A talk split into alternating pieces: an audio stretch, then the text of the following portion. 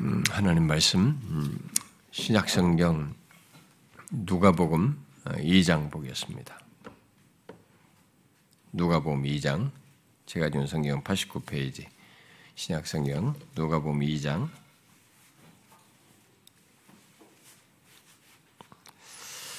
7절1 절입니다. 음, 7절 뭐 우리가 1절부터 7절 좀 배경 좀 같이 읽어볼까요? 그냥 1절부터 7절 교독하면서 읽어봅시다. 그때 가이사 아구스도가 영을 내려 천하로 다 호적하라 하였으니 이 호적은 구레노가 수리아 총독이 되었을 때 처음 한 것이라 모든 사람이 호적하러 각각 고향으로 돌아가매 요셉도 다윗의 집 족속이므로 갈릴리 나사렛 동네에 유 다윗의 동 그 약혼한 마리아와 함께 호적하러 올라가니 마리아가 이미 잉태하였더라. 거기 있을 그때 해산할 날이 차서 다 같이 읍시다. 첫 아들을 낳아 강보로 싸서 구유에 뉘었으니 이는 여관에 있을 곳이 없음이라 여러분 중간에 제가 인용할 것인데요. 참고서만 미리 읽읍시다. 여러분 어, 마태복음 2장 음, 앞에 보면 마태복음 2장 1절부터 어, 6절을 한 절씩 교독해서 읽어봅시다. 마태복음 2장.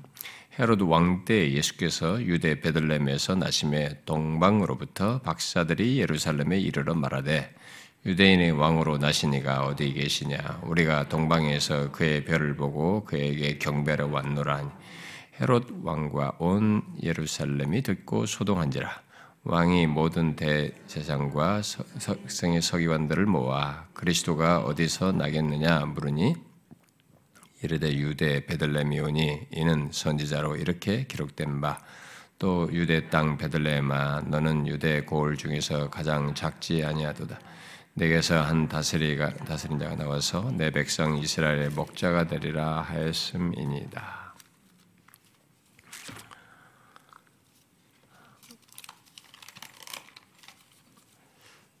두 주 전부터 아, 우리는 이 히브리서를 중심으로 해서 아, 배교의 위험 경고에 대해서 어, 살피고 있습니다.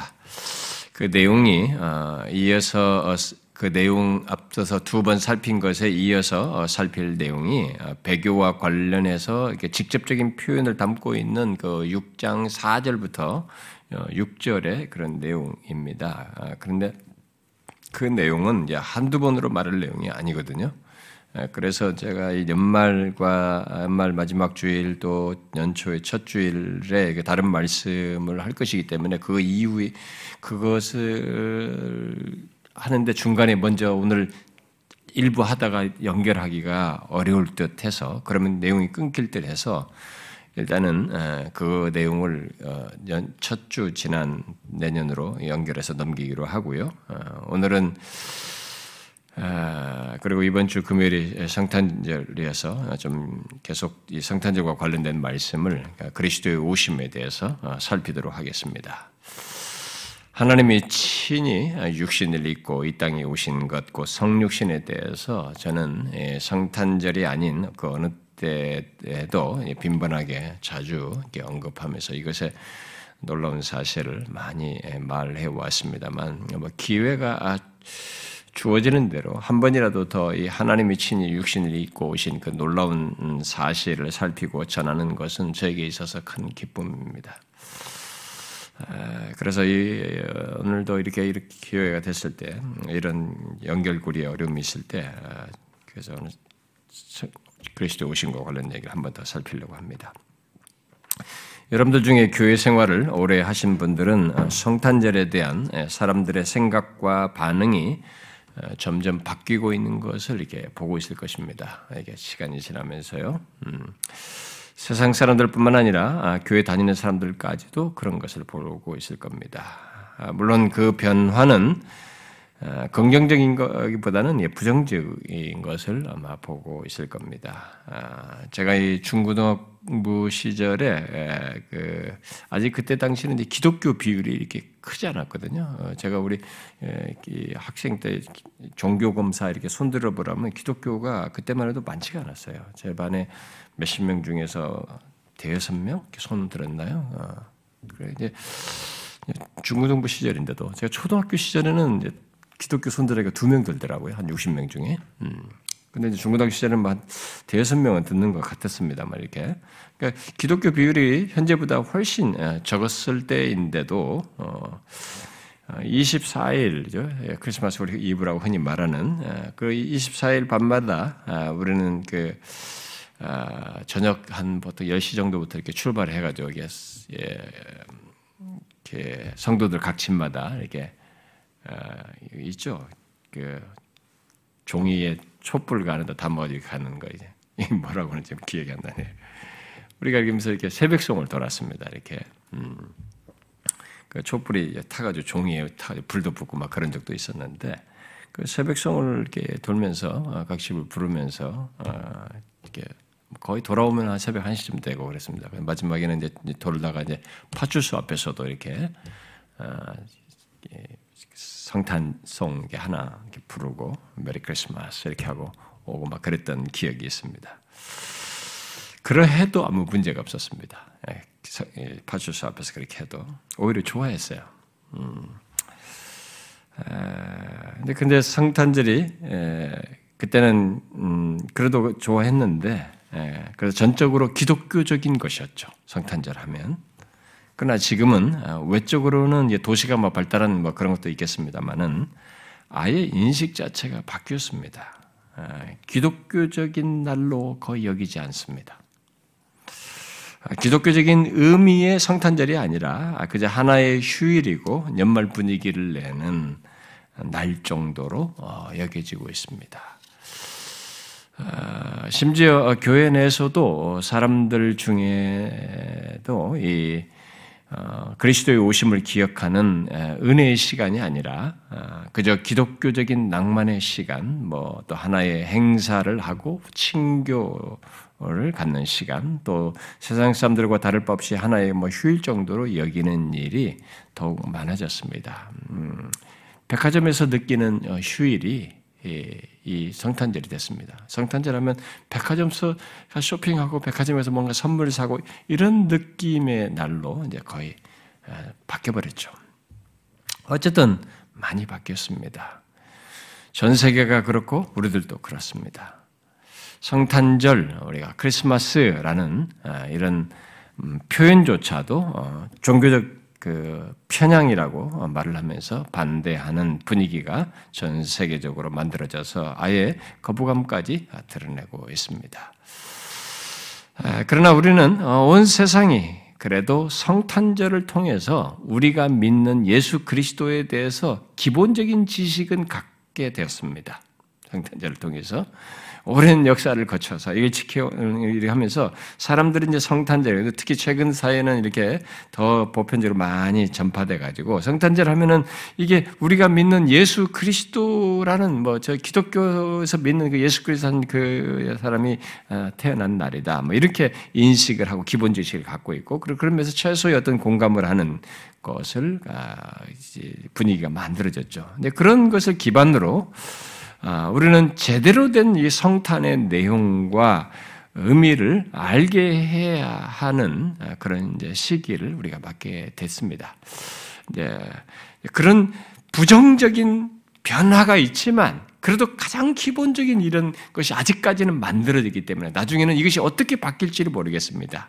미국 같은 나라는 굉장히 급격하게 바뀌거든요. 오바마 정부 같은 데 들어서 가지고 그런 걸 단어를 못 쓰게 했기 때문에 민주당의 그 종교 다 원주적이잖아요. 거기는 모든 어, 이 동성자들을 장관으로 임명하고 그런 분위기다 보니까 그 사람들은 그런 걸 다 싫어했습니다. 이 크리스마스라는 이 용어도 종교 편향적이다 못 쓰게 하고 이렇게 했는데 그래서 이제 그러다 보니까 이제 어, 미국이란 나라도 확 바뀌었다고 그래요. 분위기가 이렇게 인식의 변화가. 어, 그런데 아직도 이제 언제까지 이 인식의 변화가 더 나빠질지 모르지만 아직은 사람들에게 이게 있습니다. 성탄절하면 예수, 아, 기독교에서 믿는 그 예수가 태어난 날이래라는 그래서 그가 뭐 어쨌대라는 최소의 기본 지식이 있는 것이죠.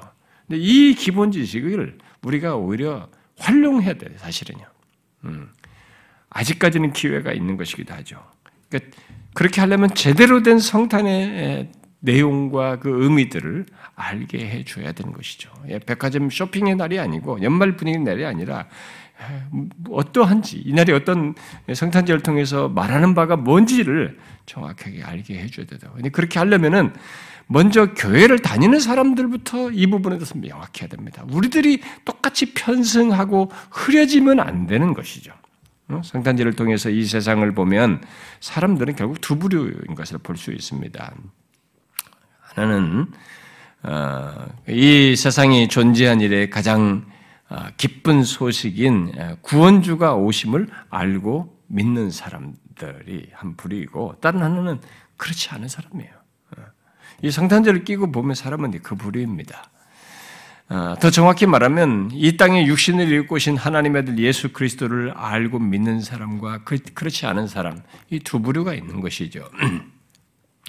여러분 이 기쁜 소식을 아는 음, 여러분들은 어떻습니까? 여러분들은 이 기쁜 소식을 아는 사람입니까? 성탄을 아는 사람들입니까? 아, 그래서 그것으로 여러분들의 인생이 바뀐 사람입니까? 에, 만일 그렇다면 그 사람은 천하를 얻은 것보다 귀한 것을 얻은 것입니다. 그 사람에게 성탄절은 반복적으로 자기 생일을 통해서 축하받으며 기뻐하는 것보다 더 큰 의미와 가치가 있는 날일 것입니다. 그러해야 마땅하죠. 12월 15일이라는 날짜 자체가 그렇다는 것이 아닙니다. 하나님의 아들께서 우리의 구원을 위해서 친히 육신을 입고 오신 것을 그런 사실을 더 특별하게 다시 상기하여 확인하기 때문에 우리에게는 어, 더한 가치가 있죠. 내 생일보다도 사실은요. 그러므로 이 시간에 제가 먼저 묻고 어, 확인하고 싶은 것이 있습니다. 아, 그것은 어, 여러분 모두가 음, 성탄을 알고 소유한 자인가 하는 질문이에요. 저는 의외로 본질적인 질문을 많이 하죠. 제가 여러분들 우리 교회에서 신앙생활 하신 분들은 알겠지만 저는 가장 중요한 것이 성경의 가장 기본한 사실이고 성경이 말한 가장 핵심적인 사실입니다. 의외로 사람들이 이걸 건너뛰려고 합니다. 그리고 그 다음 걸 가지고 자기를 치장하고 자기를 무장하고 자기가 됐다라고 착각을 합니다. 아니에요. 이 성탄도 가장 기본적이고 가장 핵심적인 사실을 말하지만 의외로 정반대 현상이 생기고 있어서 질문을 제기하게 해야 됩니다. 묻는 것입니다. 여러분은 성탄을 알고 소유한 자입니까? 그리스도의 오심을 알고 소유한 자입니까? 너무 뻔한 질문, 당연한 사실이라고 생각 하지 말고 이 시간에 한번 생각해 보십시오. 오늘날 교회 안에 있는 사람들에게도 성탄이 더 이상 의미를 갖지 않고 있는 것을 보기 때문에 질문을 제기하는 것입니다. 오늘 본문을 통해서 누가 보면 2장 7절을 기본으로 하는 이 말씀을 뭐 뒤에 마태복음도 연결해서 하겠습니다만 이 말씀을 통해서 한번 생각해 보십시오. 일찍이 아, 제가 아, 누가 보면 2장 7절의 이 말씀은 살핀 바가 있습니다. 그렇지만 다른 시각에서 좀 어, 살피려고 합니다. 일단 오늘 본문은 로마 황제 가이사 아구스토의 명을 따라서 사람들이 호적하러 각각 자기 고향으로 가는 역사적인 배경 속에서 요셉과 마리아가 어, 자기 고향으로 가서 예, 다윗의 자손이니까요. 다윗의 동네인 고향으로 가서 베들렘으로 간 거죠. 그때 마리아의 조건은 천사가 미리 알려준 대로 아직 정식 정혼을 했지만 이제 마지막 그 최종적인 그 결혼식을 하고 이제 합방을 하는 아직 거기까지 가지 않은 상태입니다. 그래서 아직 최종 결혼식과 함께 합방을 하지 않은 상태였습니다만 천사가 말한 대로 이미 어, 정혼한 그 마리아에게 성령으로 예, 아기 예수를 어, 낳을 것이다, 임신할 것이다고 했는데 실제로 성령으로 그리스도를 잉태한 조건입니다. 그런 임신한 상태에서 지금 여기로 어, 고향으로 간 것이죠. 거의 만삭이 되었을 때 베들레헴에 왔는 거죠. 그런데 이 본문 7절은 이 세상의 구원자로 오시는 하나님의 아들 예수 그리스도를 낳는 상황에 대해서 충격 적인 정보를 우리에게 말해주고 있습니다. 어떤 상황입니까? 마리아가 진통을 느껴서 아이를 아, 낳아야 하는데 아, 자신이 머물고자 한 여관에 방이 없어서 흔히 집 옆에 붙어 있는 아, 마국간에서 아이를 낳아서 그곳에 있는 구유에 아이를 싸서 누인 것입니다. 최근 성경학자들은 어, 여기 어, 여관으로 어, 번역 된 이 말이 객실을 뜻하기도 한 것을 들어서 한 농가의 집에 손님용 방을 뜻할 것이다. 라고 말하기도 합니다. 그래서 요셉, 아마 요셉의 친척이나 어떤 지인의 손님용 방에 머물고자 했을 것이다. 이렇게 해석을 하기도 합니다. 아, 그렇지만 이제 그들보다 아, 그래서 그렇게 머물고자 했는데 그들보다 더 윗자리에 있는 누군가가 아마 그 방을 차지한 것 같다. 사람들이 북적이는 어, 그 집에서 그 손님 방을 그들이 아마 차지한 것 같다라고 이렇게 말하기도 합니다. 뭐 객실이라고 해석을 하는 가운데서 그런 설명을 합니다. 뭐 아무리 손님이 북적이고 어, 윗사람의 그 윗사람이 그, 그 방에 자리를 차지하는 뭐 그런 상황이다 할지라도 어, 이 출산하는 사람에게 방을 내주지 않았다는 것은 사실상 충격적인 장면입니다. 우리가 그냥 읽고 지나가면 별게 아닐 수도 있지만 우리의 환경과 현실 속에서 놓고 보면은 이건 굉장히 충격적입니다. 그리고 유대 전통이 율법에 의해서 이들은 나그네를 대접하는 것을 지켜야 했습니다. 그래서 각 마을마다 나그네가 머물 수 있는 집을 둔다든가 이렇게 어떤 집에도 나그네가 머물 수 있는 방을 이렇게 어, 둔다든가 막 이런 게 이들에게 있단 말이에요. 그래서 이 나그네를 위해서 손님용 방을 두고 그들을 배려하도록 하는 게 이게 전통 분위기인데 그런 분위기에서 이런 조건의 여인을 그냥 방을 주지 않고 이렇게 어, 그 옆에 붙어 있는 마국간 이런 데로 가도록 했다는 것이 상당한 충격입니다. 어쨌든 마리아는 그 상황에서 진통하여서 아기를 낳아야 하는 조건에 방을 얻지 못하고 외양간과 같은 곳에서 아이를 낳아서 그 후에 곧 외양간과 같은 곳에서 아이를 낳아서 이게 구유를 때 아마 그, 그 장면에서의 구유는 가축들이 먹이를 먹는 연물통이죠. 연물통에 누인 것입니다. 아, 본문의 이 내용은 아, 예수 믿는 우리들에게는 뭐 굉장히 익숙한 내용입니다. 뭐 연극으로도 많이 하고 이렇게 언급되는 내용입니다만, 그러나 우리는 이 장면, 이 상황을 아, 대충 친하지 말고 생각을 좀 해봐야 됩니다. 이 내용에서 우리가 멈춰서 생각할 것이 있어요. 그것은 이 장면, 이 상황이 이 땅에 오신 구원주에 대해서 세상이 보인 반응이기도 하다는 것입니다. 그런 단면이기도 하다는 거죠. 하나님이 이 세상의 구원자로 육신을 입고 오시는 이 순간, 이 상황은 오래도록 예언된 성경의 계시와 전 인류 역사를 놓고 보면은 지금까지 없었던 가장 놀라운 순간이에요. 그 이전까지 역사를 놓고 보면 가장 중대한 순간입니다. 너무너무 놀라운 순간이에요. 인류 역사의 최대 사건이 벌어지고 있는 것입니다. 이 땅을 사던 모든 인간에게 가장 복된 순간이에요. 그 순간이. 그러나 이 세상의 구원주로 오시는 하나님의 아들이 사람이 거주하는 곳도 아닌 짐승들이 거하는 곳에서 나시고 여물통에 이렇게 누이시는 이런 상황이 있게 된 것입니다. 여러분 멈추어서 생각해 보십시오. 이 세상에 그 어떤 사람에게도 있는 일이 아니에요. 흔하게 일반적으로. 아무리 어, 뭐 여관이든 뭐 어떤 농가든 간에 그곳에 머무는 사람들이 바쁘고 어, 그 주인이 바쁘고 거기에 함께한 사람들이 뭐가 뭔가에 바쁘다 하더라도 어떤 일이 있다 해도 하나님이 육신을 입고 오시는 이 영광스럽고 복된 일이 사람들에게 지금 밀린 것입니다. 이들에게 관심 받게가 된 받게 일이 돼버린 거죠. 밀려서 마국간에서 아이를 낳아서 여물통에 누였다고 하는 것은 생각할수록 충격적인 겁니다. 그러나 그것이 이 세상의 사람들이 그리스도의 오심에 대해서 보인 반응의 단면입니다.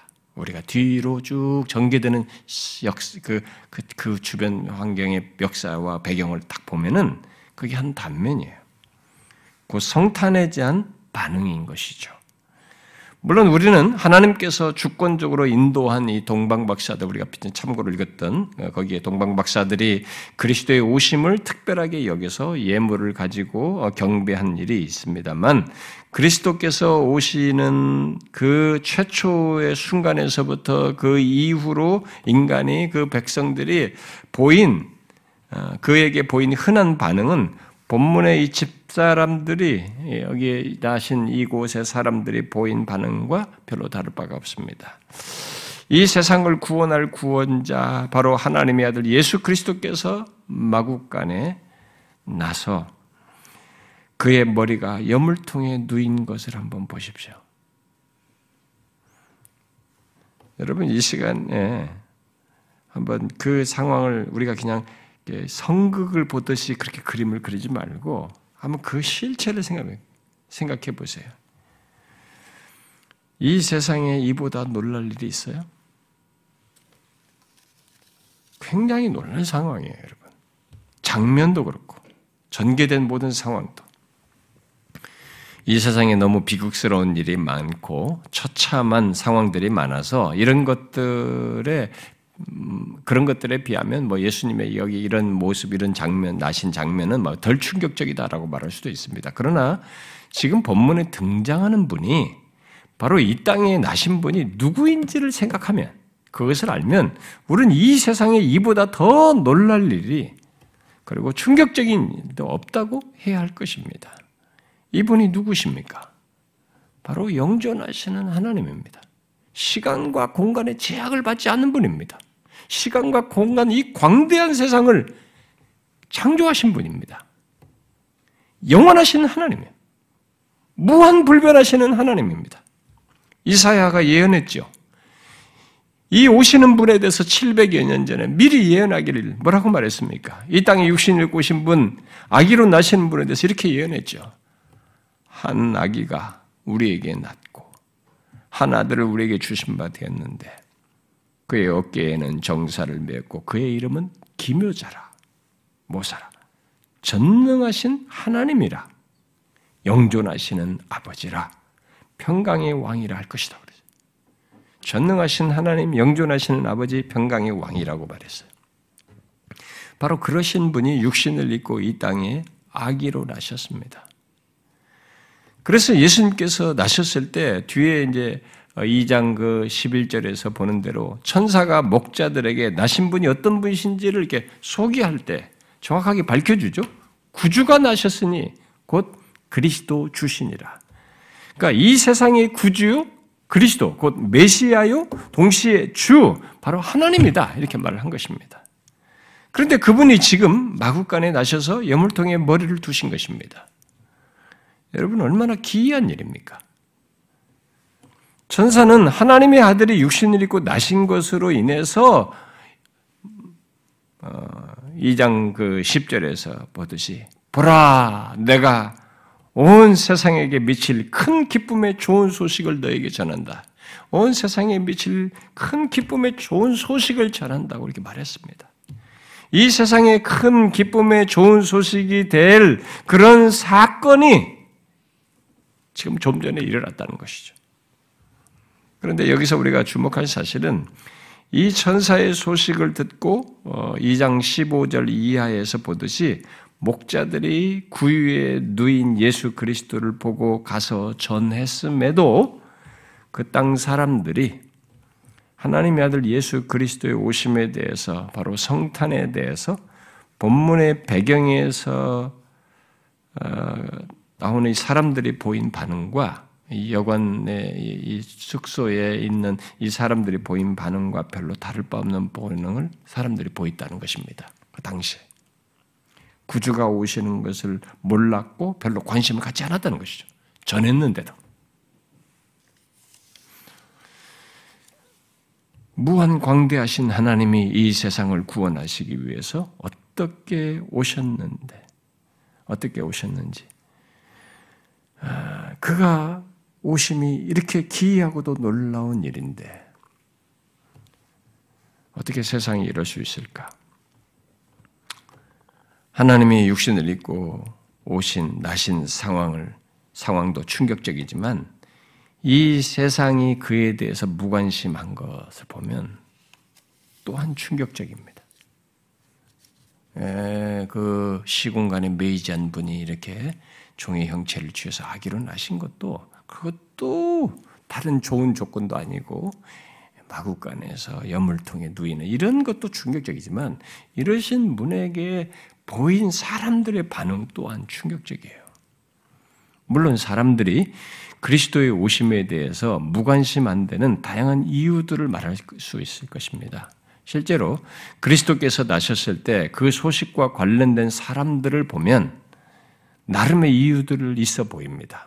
오늘 읽은 본문과 아까 참고를 읽었던 그 내용에 등장하는 거기 등장하는 사람들만 가지고 놓고 봐도 나름의 이유가 있어 보여요. 그리고 그 이유와 반응은 근데 오늘날도 이 성탄에 대해서 사람들이 보인 반응과 뭐 거의 계속돼서 나타나는 유사한 모습이기도 합니다. 여러분, 당시에 어, 그리스도의 오심과 직접적으로 관련된 그 사람들을 한번 이렇게 더듬어 보십시오. 오늘 읽은 내용에 등장하는 사람들 정도만이라도 한번 더듬어 보십시오. 놀랍게도 어, 그들이나 오늘날 사람들이나 성탄에 대한 반응은 별반 다르지 않습니다. 오늘 본문의 배경에 있는 사람들부터 한번 보십시오. 그리스도께서 외양간에서 나시고 마구간에서 나시고 여물통에 누인 상황이 있게 된 데에는 어떤 이유가 배경에 있었는지 한번 추측해 보십시오. 그냥 드러난 사실만 가지고. 일단 여관 주인이든 뭐 요셉과 마리아가 머물기로 한 어떤 농가의 주인이든 그는 분명 이 집을 채운 사람들로 인해서 바빴을 겁니다. 어쩌면 다른 손님들 또는 이 방문한 그 윗사람을 시중 두는데 바빴을지도 모르겠습니다. 또 만삭의 여인, 어, 산기를 느끼는 여인에게 방을 내주지 않은 그 사람들도 윗사람이든 뭐든 간에 먼저 복적되는 이 사람들도 각자 자기들이 뭐, 여기 아니면 머물 숙소가 없으니까 그걸 놓치고 싶지 않아서 여기서 양보를 하지 않고 이 방을 내놓지 않고 뭔가 자기들의 관심과 자기들이 원하는 것에 집중하면서 이걸 배제했을지도 모르겠습니다. 어떤 이유에서든 뭐 자기 일에 바빠서든 다른 것에 마음을 쏟음으로써든 자기들 앞가림을 하면서 자신의 이 편안함에 집중하든 예수님이 나신 곳의 현장에 있는 사람들은 이 구주의 나심에 무관심했습니다. 그런데 여러분, 그리스도의 오심에 대한 이 같은 모습과 반응은 오늘날 여전히 계속되고 있지 않습니까? 성탄절이 지켜지고 예수 그리스도가 누구인지 알려진 현 세상에서 또 우리 주변에서도 같은 이유로 예수 그리스도를 대하고 반응하는 일은 우리가 쉽게 보는 일 아닙니까? 자기 주변에 가까운 사람들로부터 성탄의 소식을 전해지고 바로 예수 그리스도가 가까이 계시고 구원이 가까이 있다는 소식을 듣습니다. 그럼에도 사람들이 어떻게 반응합니까? 자기 일이 바쁘고 무엇인가 다른 것에 마음을 쏟음으로써 자기 앞가림을 하고 자신의 편함에 집중함으로써 관심을 갖지 않습니다. 오늘날도 똑같죠. 그런 면에서는. 그래서 오늘날에도 이 성탄의 참 의미가 사람들에게 별 관심거리가 되지 않습니다. 혹시 여러분들 중에도 자기 일에 바빠서 뭔가 마음을 쏟는 것들에 있어서 자기 앞가림 하느라고 또 자신의 편안과 안녕에 집중함으로써 성탄의 의미와 가치에 대해서 별로 관심을 갖지 않고 신앙생활하는 사람이 있습니까? 교회 다니면서도 말이죠. 그렇다면 그 사람은 성탄이 없는 사람입니다. 그의 존재와 삶에 성탄이 없는 사람이에요. 그런데 세상의 구원주가 오셨을 때 그의 오심에 대한 무관심과 거부는 본문의 배경에 있는 사람들만이 아니었습니다. 그리스도께서 나신 뒤에 우리가 오늘 참고로 읽었던 내용에서 마태복음 2장에서 봤듯이 얼마 후에 나신 뒤에 헤롯과 예루살렘이 똑같은 비슷한 반응을 보입니다. 마태복음 2장에서 동방으로부터 온 박사들이 자신들이 별을 탐구하다가 예수님의 나심과 관련된 별을 보고 분명 특별한 왕이 나신 것으로 알고 예루살렘으로 방문하죠. 와서 유대인의 왕으로 나신 분이 어디 계시냐라고 이렇게 묻습니다. 아, 그러면서 자기는 그분에게 경배하러 여기까지 왔다 이렇게 얘기했습니다. 음, 이것은 이 왕궁의 이 헤롯 왕궁이나 여기 예루살렘 사람에게는 특이한 방사들의 등장은 굉장히 예루살렘 성 안에서 이건 굉장히 쇼킹한 얘기죠. 사람 충격받을 일이에요. 어떤 면에서. 이들은 상당히 놀랄 어, 특별한 사건입니다. 그때 헤롯과 예루살렘이 어떻게 반응했다고 기록하고 있습니까? 마태복음 2장 3절에 동방 박사들의 말을 듣고 헤롯 왕과 온 예루살렘이 소동했다고 그랬어요. 예루살렘이 그, 그 특이한 사람들을 봤으니까 결국 몇 사람이거든요. 최소한 세 사람 이상은 된단 말이죠. 몇 사람이 이렇게 왔는데 다 이들은 소동하죠. 예루살렘의 반응은 뒤로 하고 우리는 여기 헤롯이 그 뒤로 보인 반응을 한번 주목할 필요가 있습니다. 그는 곧바로 모든 대, 대제사장과 서기관들을 불러 모았습니다. 그리고 그리스도가 어디서 나겠느냐 이렇게 물었어요. 동방 박사들의 질문은 유대인의 왕으로 나신 이가 어디 있느냐 이렇게 물었어요. 그런데 이 헤롯은 머리가 좋은 사람이에요. 유대인은 왕으로 나셨다는 이가 바로 예수 이스라엘이 말하는 메시아라고 생각을 하고 곧바로 그리스도가 어디서 나겠느냐? 이 그리스도는 히브리의 구약의 메시아잖아요. 메시아가 어디서 나겠느냐 물은 것입니다. 그에 대해서 대제사장과 서기관들이 대답을 하죠. 베들렘으로 어, 베들렘으로 그들을 그래서 헤롯은 보냅니다. 그리고 가서 찾거든 돌아갈 때 자기에게 알려달라. 나도 경배하겠다. 뭐 이렇게 어, 좀 트리키한 얘기를 하죠. 그러나 박사들은 어, 꿈에 헤로데게로 돌아가지 말라는 지시를 받고 헤로데게 말하지 않고 고국으로 돌아갔습니다. 그래서 헤롯은 이 땅에 오신 예수 그리스도에 대한 구체적인 정보를 얻지 못하게 되죠. 그러나 보십시오. 그가 뒤에서 어떻게 반응했습니까? 그는 경배하기 위해서 찾아가는 이런 시도를 했습니까? 아닙니다. 그는 항상 자기 왕위를 지키기 위해서 노심초사하는 사람입니다. 이 헤롯은 유명한 사람입니다. 역사적 배경 속에서도. 그래서 자신의 위협자들에 대해서 대단한 경계심을 갖고 제거하는 사람입니다. 그러니까 이 상황도 위협적인 것으로 본 거죠. 위협자로 여긴 겁니다. 그는 자기 왕위의 걸림돌이 되거나 뭔가 의심스럽다 싶으면 누구든지 제거했던 사람이란 말이에요. 그래서 그의 의붓 형제도 죽였죠. 그리고 그의 아내와 모친 아들까지 다 죽였습니다.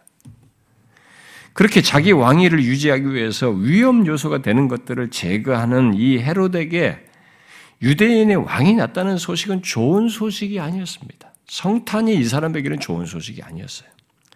아무리 세상에 좋은 소식이라 해도 자기에게는 나쁜 소식이었어요. 방해거리였습니다. 그래서 시간이 지나도 동방박사들이 자기에게 오지 않고 결국 돌아갔다는 것을 알고 그는 마태복음 2장 16절 말씀대로 뒤늦게 자기가 박사들에게 속았다고 생각하고 심히 노했습니다. 그리고 박사들이 왔던 때를 기준으로 가능성이 있다 싶은 아이들을 근원적으로 제거하기 위해서 베들렘과 그 모든 지경 안에 있는 두 살 이하의 사내 아이들 다 죽였, 죽이도록 했습니다. 여러분, 이 세상의 기쁨이 될 성탄이 이 사람에게는 무엇이 된 겁니까? 두려움이 된 거예요. 그리스도의 오심이 자신의 왕위와 안녕을 빼앗는다고 생각하면서 두려워했던 것입니다. 그런데 여러분 오늘날에도 그리스도의 오심에 대해서 헤롯같이 반응하는 사람들 있지 않습니까? 굉장히 많죠. 자신이 좋아하는 것, 즐기는 것, 누리는 것을 잃을까봐 두려워서 그리스도의 오심, 그 성탄을 거부하는 사람들, 예수 믿기를 주저하고 기피하는 사람들, 자신의 안녕과 현재의 삶이 깨어질까봐 두려워해서 거부하고 심지어 반발하고 적대하는 사람들, 여러분 그런 사람들이 많지 않습니까? 바로 이 해롭 같은 사람들입니다. 예수 믿는 것이 두려운 거예요. 그런데 여러분 정도에서 차이가 있을 뿐 오늘날 교회당 안에도 자신의 현재 삶과 즐기는 것들을 자기가 지금 누리고 있는 것들을 제대로 못 들고 지금까지 해왔던 뭐 세상적인 재미든 뭐든 이런 것들을 못 즐길까봐 두려워서 적극적으로 믿지 않는 사람들이 교회당 안에도 있습니다. 저는 우리 교회도 있는 줄 알아요.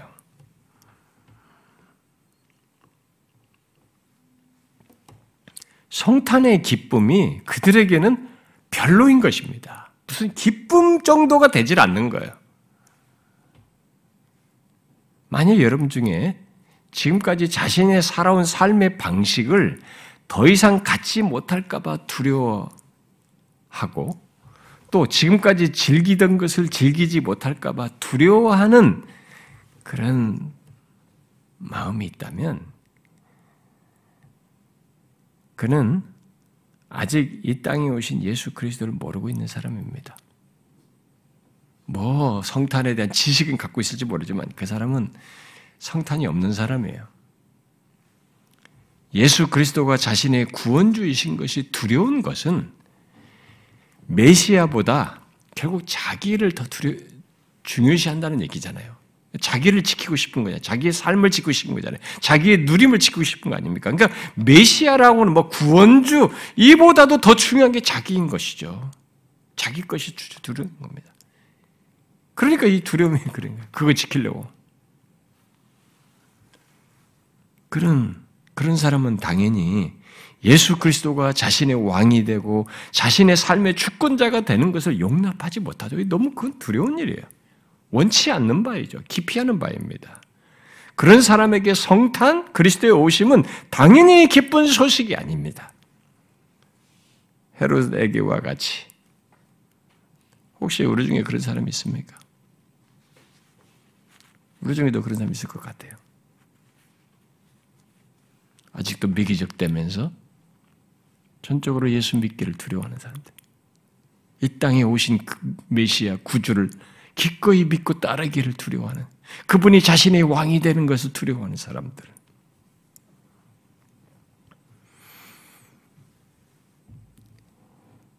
그 사람들은 속히 이 오신 분이 누구인지를 제대로 알고 만나야 될 것입니다. 그런데 성탄, 곧 구주의 오심에 대한 사람들의 반응 중에는 우리가 읽은 내용 속에 또 다른 한 사람 주목할 사람이 있죠. 한 부류가 있죠. 누굽니까? 대제사장과 서기관들의 반응입니다. 여러분, 그들이 그리스도의 오심에 대해서 보인 반응이 무엇입니까?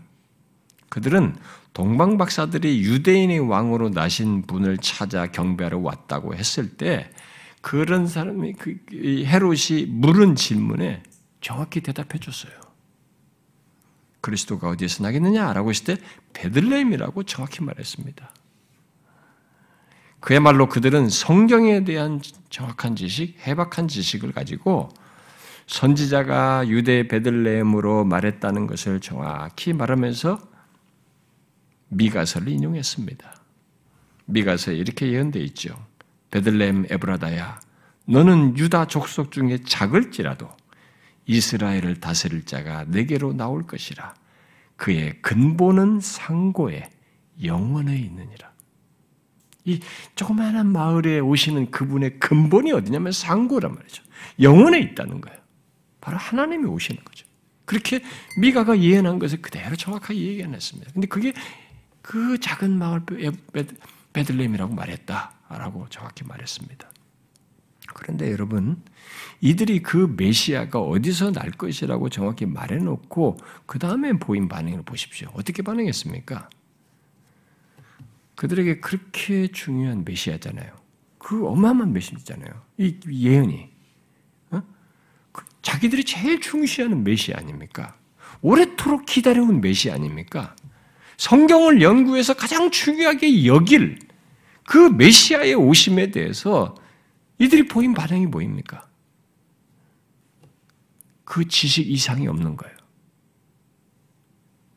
이게 충격입니다, 여러분.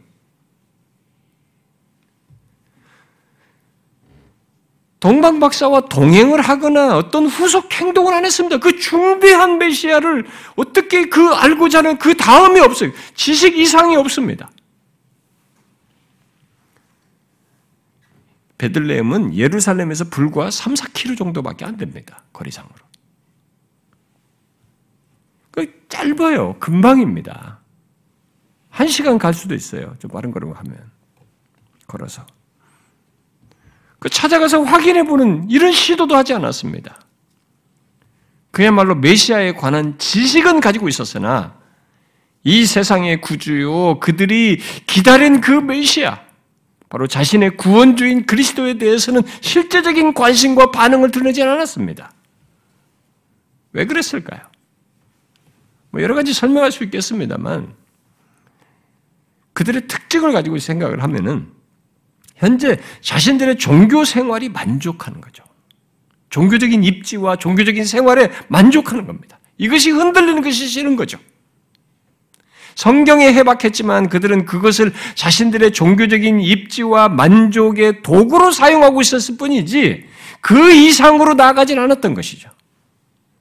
그들은 자신들의 율법을 잘 지키고 그것으로도 구원을 확신하고 있었기 때문에 그렇게 그리스도의 오심을 위해 오심에 대해서 뭐 절박하진 않았던 것입니다. 현재적으로는 현재 그런 조건에서 현재 그 상황에서는 절박한 상황이 아니었어요.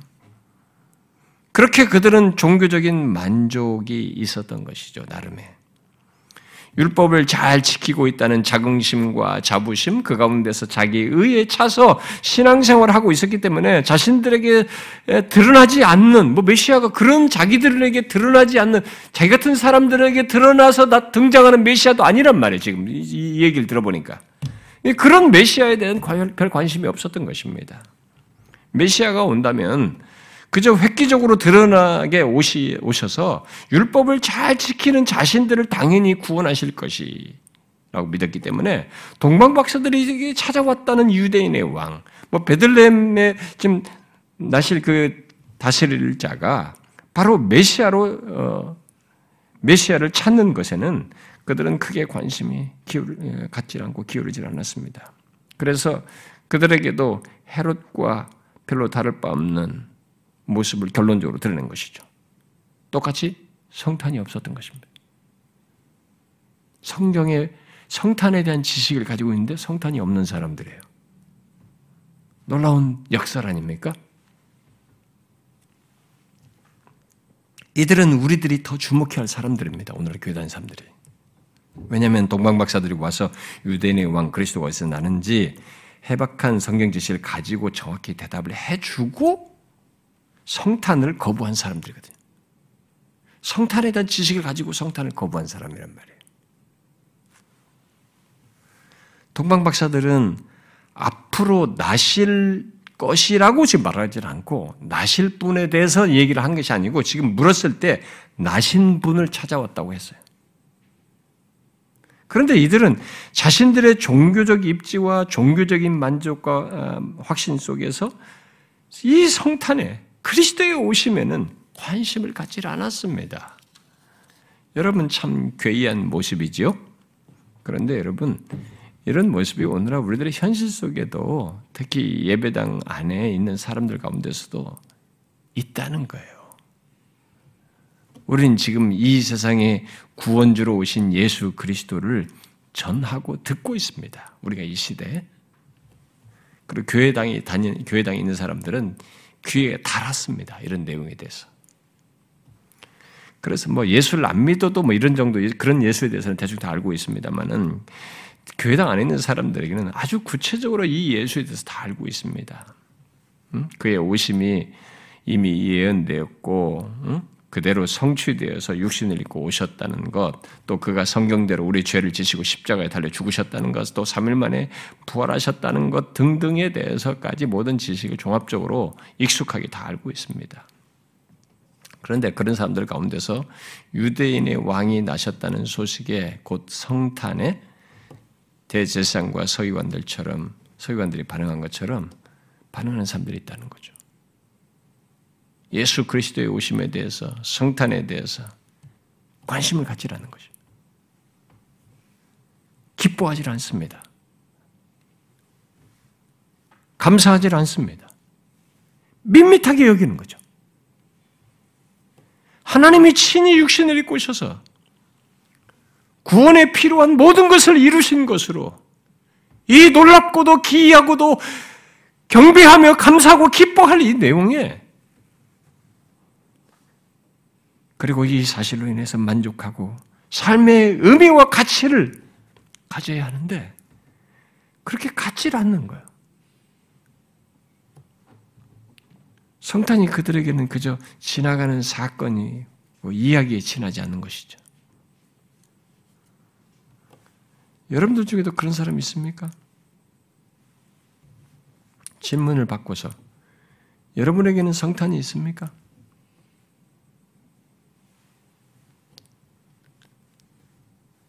너무 특이한 질문입니까?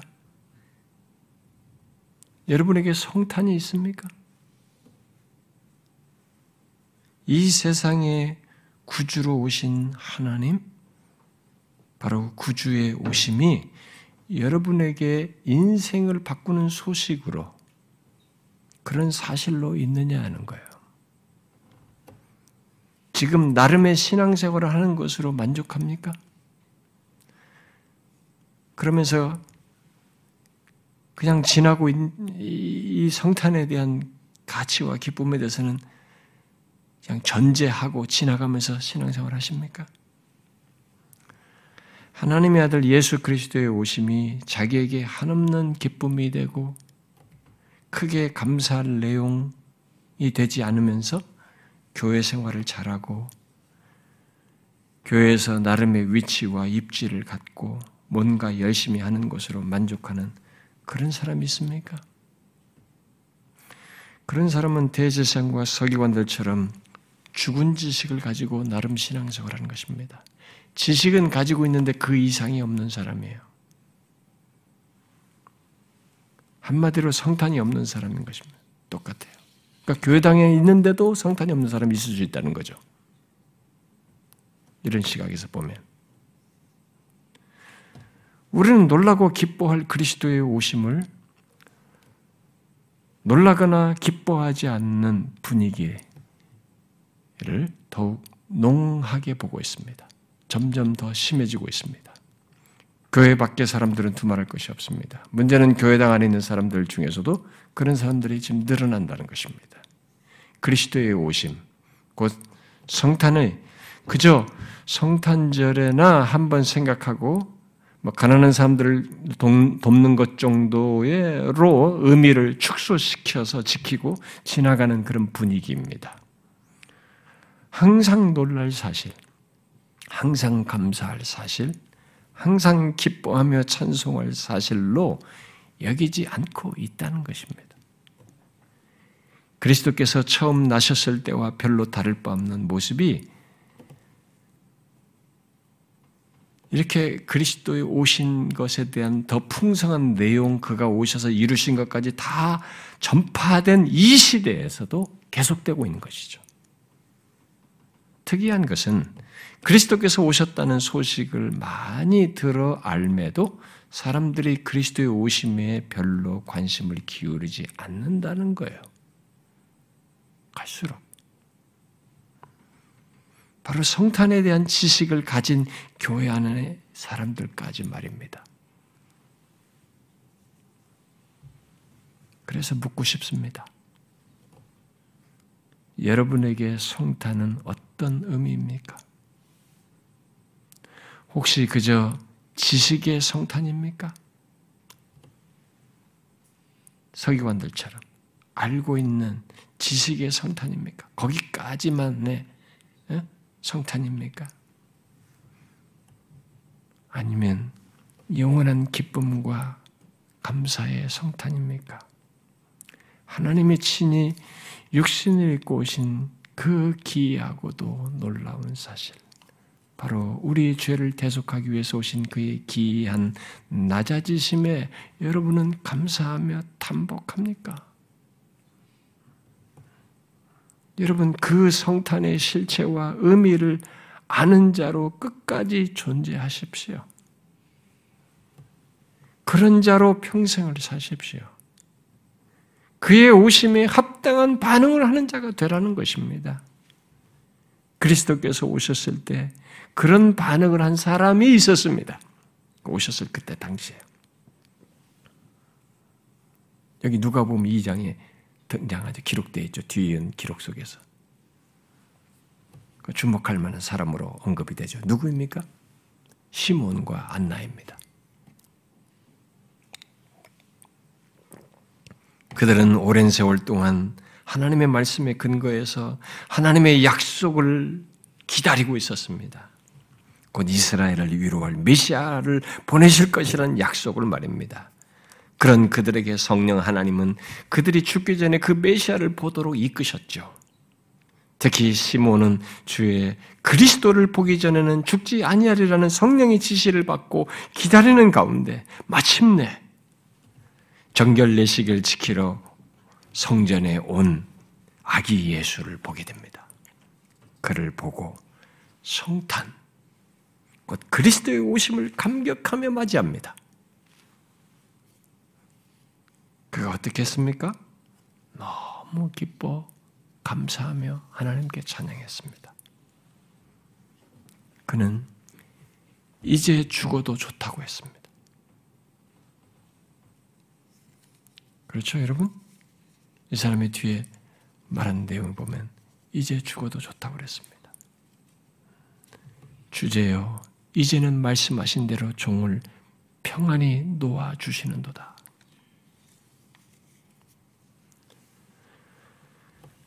그러면서 29절 이하의 내용으로 하나님을 찬양했습니다.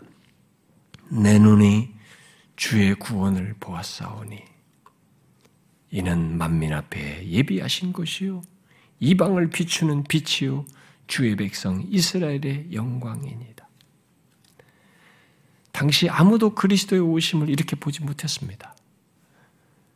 여러분 이것이 그리스도의 오심을 제대로 보고 알고 보인 반응이에요. 그리고 뒤에 36절 이하에 언급된 안나도 아기 예수를 성전에서 보고 이렇게 반응했습니다. 성탄. 이 성탄에 대해서 어떻게 반응했어요? 하나님께 감사했어요. 그리스도의 오심을 하나님께 감사했습니다. 이것이 성탄, 곧 그리스도의 오심에 대한 바른 반응입니다. 감격 속에서의 감사예요. 찬양입니다. 영광 돌리는 거죠.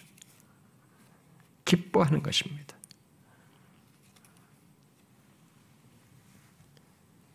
지식의 성탄,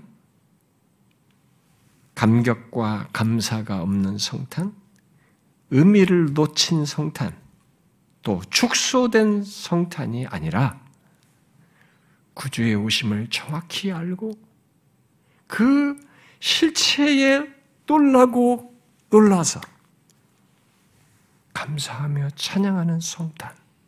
그게 정상이에요. 이게 퇴색되는 것이 슬픈 일입니다, 여러분. 응? 교회 현장 속에서뿐만 아니라 오늘 예수 믿는 사람들의 마음에서 이것이 식어져 가고 퇴색되는 게 슬픈 일이에요, 여러분. 우리가 지식의 성탄으로 지금 믿는 거 아닌가 싶은 거예요.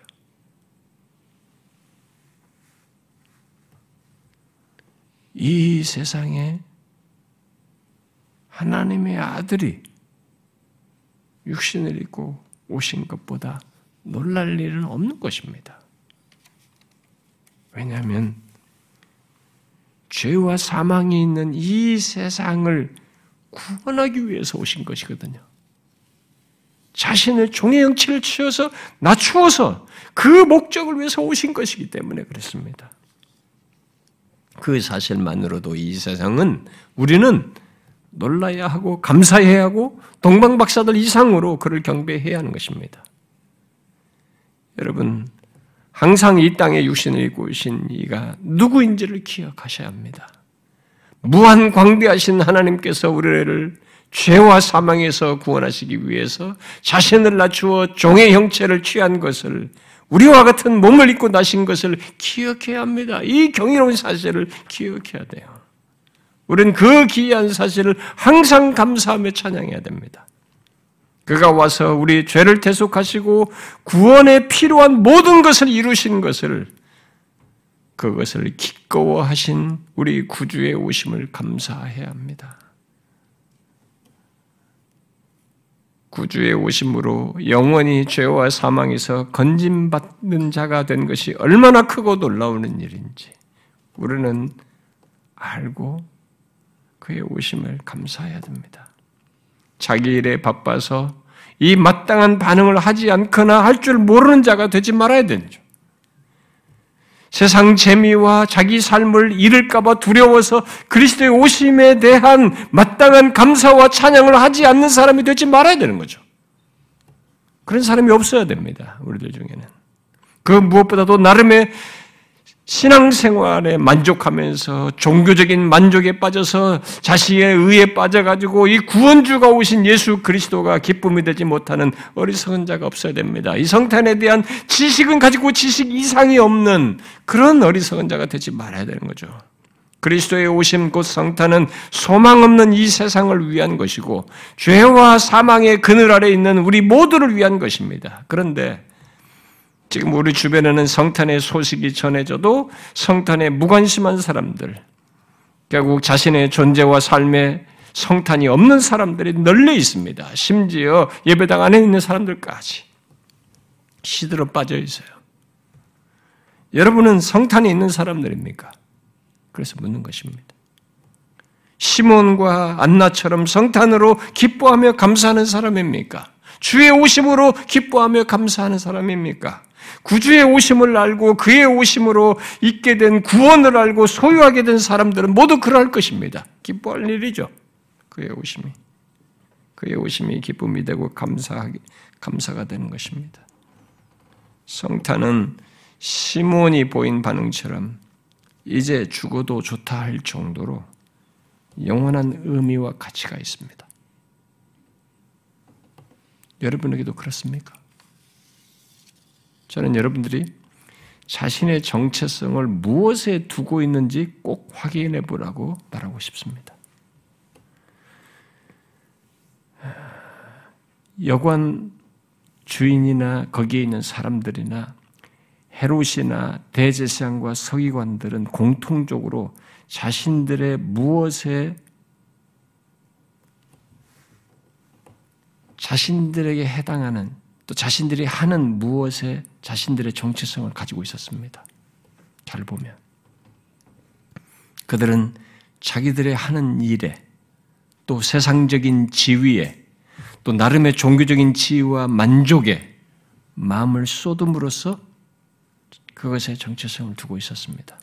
사람은 자신이 마음을 쏟는 것으로 자신을 만들게 되어 있습니다. 그리고 결국 마음을 쏟는 것이 그 사람 자신의 정체성이 됩니다. 잘 보시면 만일 오직 돈에 마음을 쏟으면 그는 돈으로 자신을 정체성을 삼습니다. 또 지위와 명예의 마음을 쏟으면 그것으로 자신의 정체성을 삼습니다. 또 자기의 일에 온 마음을 쏟으면 그는 그것으로 자기 정체성을 삼. 나는 이런 사람, 나는 이런 일을 하고 나는 뭐라고 자기 일로서 자기 정체성을 삼아요. 그 굳이 말을 하지 않아도 그것이 표현을 드러내는 거죠. 또 자기 일과 뭔가 이루고자 하는 것에 마음을 쏟으면 그는 그것이 그의 정체성이에요. 그것이. 또 이 세상 재미나 즐거움에 마음을 쏟으면 그는 그것으로 자신의 정체성을 삼게 됩니다.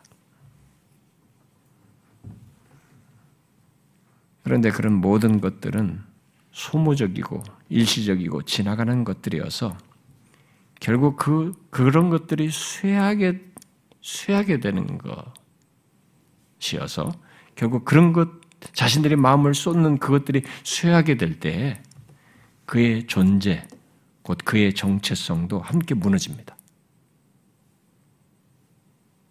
허무한 거죠. 사람들 생각을 안 하고 싶어 하지만은 생각을 해야 됩니다. 슬픈 일이에요, 여러분. 자기가 그토록 자기가 마음을 쏟으며 그것으로 자기 정체성을 삼은 것이 쇠한단 말이에요, 언젠가. 이게 일시적이란 말이에요. 이것이 쇠할 때 자기 정체성도 같이 무너진단 말이에요. 그런 세상에, 그런 인간들에게, 그것밖에 모르는 인간들에게 다른 것이 있다는 것을 알게 하시고 갖게 하시기 위해서 하나님이 오셨습니다. 그래서 예수 믿는 사람에게 변화가 생긴데 그 다음부터 자신들의 일상 속에서 하는 모든 일들은 일차적이에요. 아무리 가치가 있어도 바울이 말한 것처럼 그리스도라는 지식이 최고가 되는 것입니다.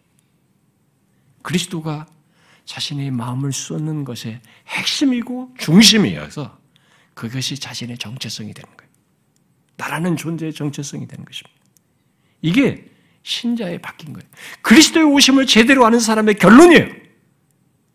그리스도의 오심 성탄을 소유한 사람의 결론입니다.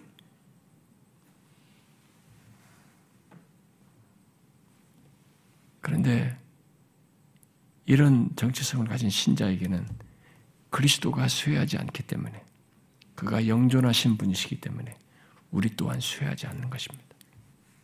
다릅니다. 여러분은 현재 어디에 정체성을 두고 있습니까? 무엇에 자신의 마음을 쏟으며 자기를 만들고 그것으로 정체성을 삼으십니까? 무엇입니까, 여러분? 그리스도의 오심으로 인해서 그리스도가 여러분의 정체성입니까? 여러분을 설명할 수 있는 최고의 내용입니까? 여러분의 존재를 바꾸고 삶을 바꾸는 최고의 내용입니까? 이 사람이 성탄을 소유한 사람이에요.